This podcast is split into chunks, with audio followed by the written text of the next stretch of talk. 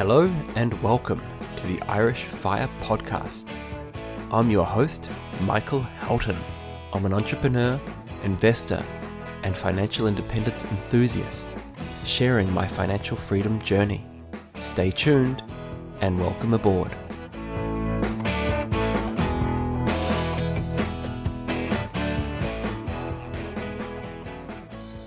Firstly, thanks again for the feedback I've been getting on the last two episodes. I think the general feedback is that my lessons have been somewhat helpful and people seem to be appreciating my honesty. So if uh, I can be helping you on your journey from my losses, then I think that that makes the whole process well worth it. My favorite comment of all was from Marco, who said, These lessons, quote unquote, are adding up 2K on top of the six not been a great month for you.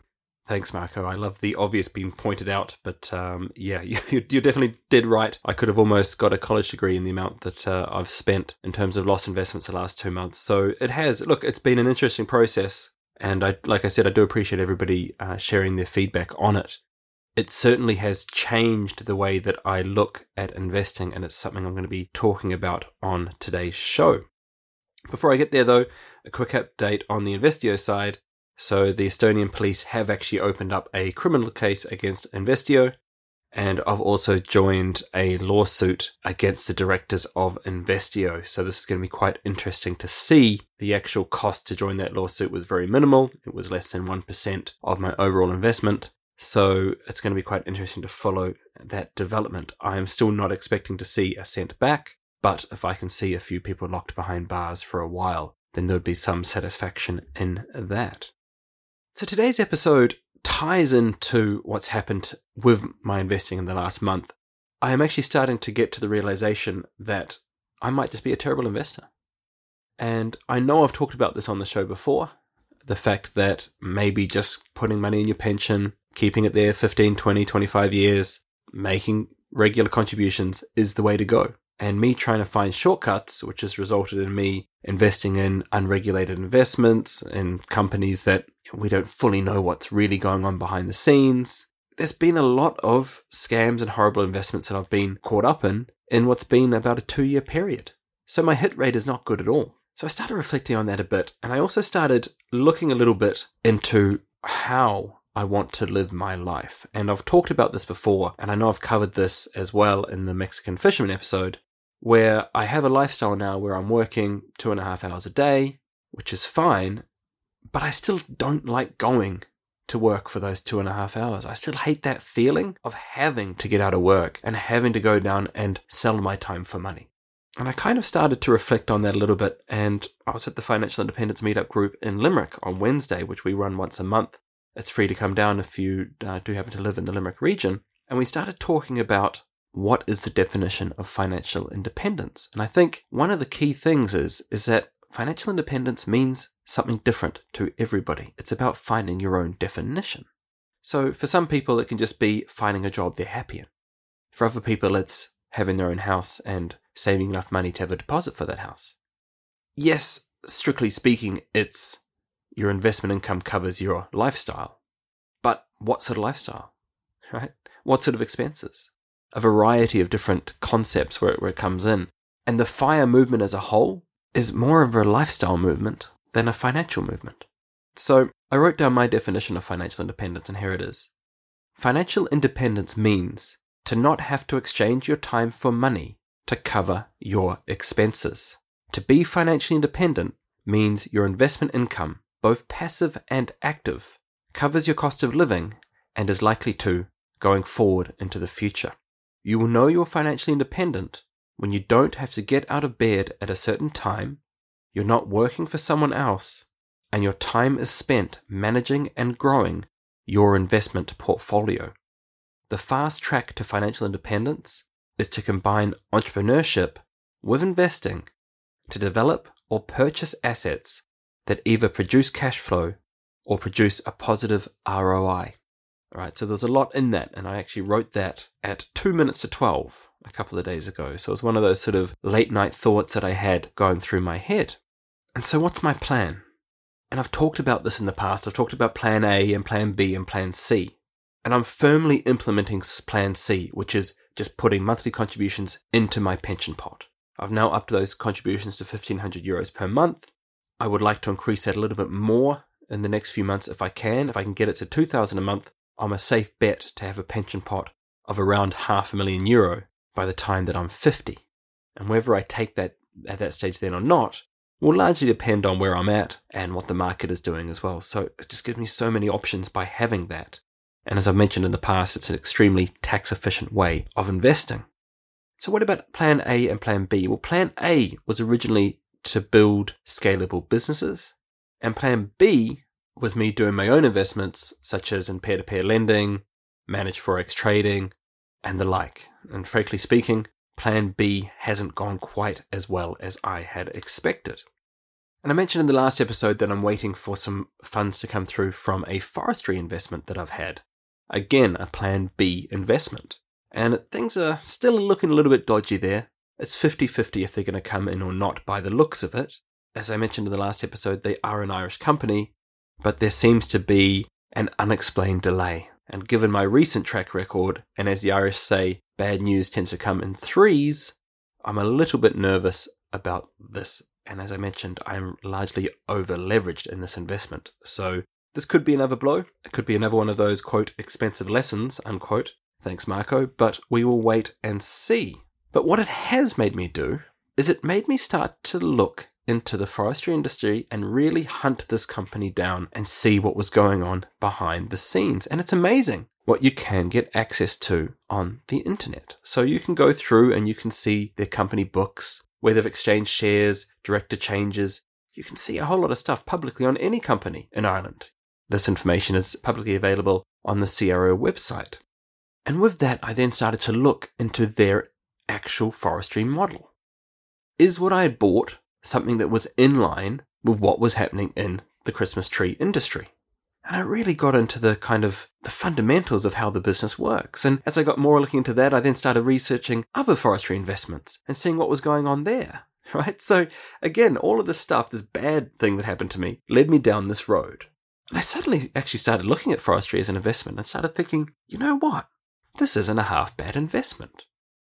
For many of us, there seems to be a real love for real estate, particularly the buy and hold strategy of buying a house, renting it out, and having the renters pay for the mortgage while the house goes up in capital value. But the problem, at least in Ireland, the problem with the strategy is that we are taxed badly. There's no incentive when it comes to taxes, when it comes to buying and renting to a tenant. This is different in countries like America, where if you listen to Robert Kiyosaki, he mentions that he's effectively given huge tax allowances to do this. This doesn't happen in Ireland. Maybe it should, it doesn't. But the forestry industry, guess what? The Irish government needs investors to start growing trees. They're so far behind where they need to be on climate emissions that they are actively providing tax incentives for forestry to be grown in Ireland. Furthermore, forestry does grow well in Ireland. So we have a situation where most of the income is tax exempt. There's a huge percentage of land available. Ireland only has 11% of the country covered by forests versus the likes of the rest of Europe, where 40% is covered by forests. And we've got a government that's actively helping investors to invest in the industry. Not only do you get tax incentives, they also give annual tax free grants for the first 15 years when you grow a forest. So when I sat down and actually looked at the industry, I realized, hey, this is something I need to be in. But this is not a passive investment, and there's very little opportunity to buy a forest short of 50, 100, 200,000 euros. So it was going to way over leverage me, which I've mentioned I don't want to necessarily do. And so with that, a business idea came to me. How about combining what has happened in the crowd lending space with microloans, business loans, car loans, and property, and do that for forestry? It doesn't really seem to have been done. And with that, Forestry Crowd was born, my latest venture, and I'm excited to announce it on the podcast. So if you want to go and check it out, do have a look at forestrycrowd.com. I will put some links in the show notes. I do not want this podcast to become the Forestry Crowd podcast. So I am not going to mention it much more than this, other than if you are interested and you might like to actually work with me on an investment, or if you might actually like to work with me on a forestry investment and maybe partner up. The idea is basically to get a pool of investors together. We actually put a little bit of money here and there buying forests and see what actually can happen. And I've already talked to a few people about this who are interested, and I've networked with some great people already who have far more knowledge than I do on this. And I should just point out that any of the forests, we actually partner up with one of the forestry providers who actually manage the project for us. So it's not like it's going to be me out there digging holes and growing trees. It's actually managed by a professional company. Which leads me on to my final point. I actually recently listened to an episode that I recorded back in November Financial Independence versus Robert Kiyosaki. And as I kind of mentioned on the episode, when you listen to what Robert talks about, it's very much anti financial independence movement. He talks about his love of debt and his love of using other people's money. It was actually quite interesting when I listened back on the episode because I could feel myself being conflicted by this. And I go back to my definition of financial independence that I mentioned earlier, and I realized that I am an entrepreneur. I just have been an entrepreneur in hiding. I've been maybe scared or, I don't know, maybe just not self confident enough to really get out there and fulfill my potential. I think for so long I concentrated on service industries and trying to grow companies with no money that this concept of actually combining my own investment income with a business excites me hugely. Excites me so, so much. The biggest reason that I'm a bad investor is because I'm a little bit of a control freak. I'm one of these guys who, if there's a problem, I'll just keep calling. I'll call two, three times a day. I actually don't care. So when it comes to investing, for me to give my money and then sit back and watch, I find that difficult. Right? I wish I could, but I find it difficult to do. I'm just far more hands on. And so for me, venturing down this forestry route or, you know, even the active forex trading, yeah, not doing so well at the moment, but still, it's me in control. If something goes wrong, I've got nobody to blame but myself. But when I give money over to an unregulated investment or to a company or to a startup or something like that, I don't know, I just feel like I'm suddenly in the passenger seat. That's not me. So for me, what I'm starting to realize, and again, I've cut back from work, I have more time now. I'm starting to reflect on what it is that I want to do for the rest of my life. What is that RE side? of fire? And how can I reduce that two and a half hour workday to zero that I've talked about since the Mexican fisherman episode? And for me, it is through entrepreneurship, active investing, and being in control of my own destiny. As I mentioned earlier, if you are interested in potentially partnering up with me and getting involved in some forestry projects, either as an active or a passive investor, then do reach out to me. Likewise, if you have any feedback on this episode, drop me an email at michael at firepodcast.ie. And I look forward to catching you on the next episode. If you're a big fan of the show, why not become an Irish Fire Podcast member for free? Members receive access to inside information that isn't shared on the podcast, as well as regular updates such as the monthly newsletter.